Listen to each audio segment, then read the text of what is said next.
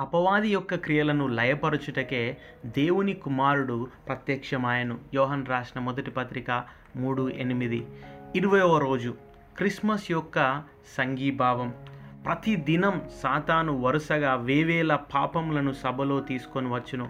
వాడు వాటిని సరుకు రవాణా చేయు పెద్ద విమానంలో ఎగరవేసి దేవుని ఎదుట వాటిని విస్తరించి బాగా నవ్వుకుంటాడు.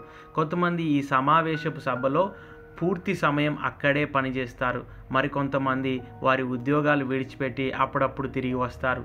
ఆ సమావేశపు వరుసలో పనిచేయు ప్రతి నిమిషం సాతాను ఎదుట దేవుడు నవ్వుల పాలగును. పాపం అనేది సాతాను యొక్క వ్యాపారం. ఎందుకనగా వాడు దేవుని యొక్క వెలుగును సౌందర్యమును పవిత్రతను మరియు దేవుని మహిమను అసహ్యించును.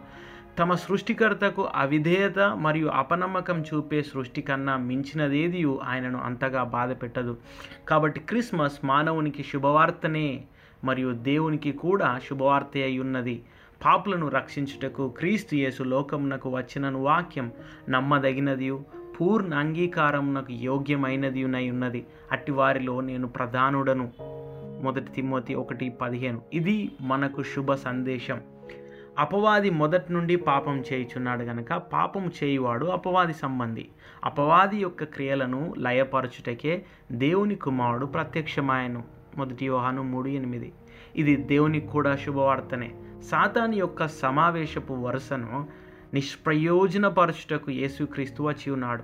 గనక క్రిస్మస్ దేవునికి శుభవార్తగా ఉండెను. ఆయన నేరుగా ఆ స్థలానికి వచ్చి తన పట్ల నమ్మకంగా ఉండు వారిని ఏకగ్రీవంగా పిలిచి వా భారీగా వారితో బయటకు నడిచిపోయాను. పాపం అనే ఆ సమావేశపు గుంపుపై సమ్మె చేయుటకు వచ్చిన పిలుపే క్రిస్మస్. ఈ నిర్వహణలో ఎలాంటి చర్చలు లేవు మరియు ఎలాంటి బేరాలు కూడా లేవు. కేవలం ఏక మనసుతో చలించని వ్యతిరేకతతో ముందుకు సాగవలెను. దానిని పనిచేయు భాగములో ఇక మనం ఎన్నటికీ పాలివారం కాము.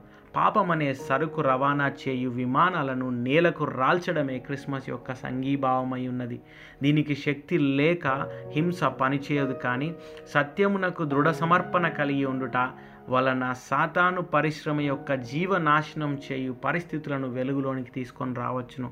ఈ పనిని పూర్తిగా సాధించనంత వరకు క్రిస్మస్ సంఘీభావం విరమించదు. పాపం నాశనం చేయబడినప్పుడు దేవుని నామం నివృత్తి చేయబడదు. ఇంకెవరునూ అపహాస్యం చేయరు. ఈ క్రిస్మస్ సందర్భంగా నీవు దేవునికి ఏదైనా బహుమానం ఇవ్వాలని కోరిన ఎడల పాపం అనే సమావేశపు సభ నుండి వైదొలిగి ఇంకెన్నడూనూ దీని వద్దకు తిరిగి వెళ్ళకము. ప్రేమ అనే కంచెగల రేఖలోని స్థానం తీసుకొనుము. దేవుని యొక్క మహిమగల నామం స్పష్టమగు వరకు క్రిస్మస్ సంఘీభావంతో చేయము. మరియు ఆయన నీతిమంతుల ప్రశంసల మధ్య మహిమవంతంగా నిలబడును.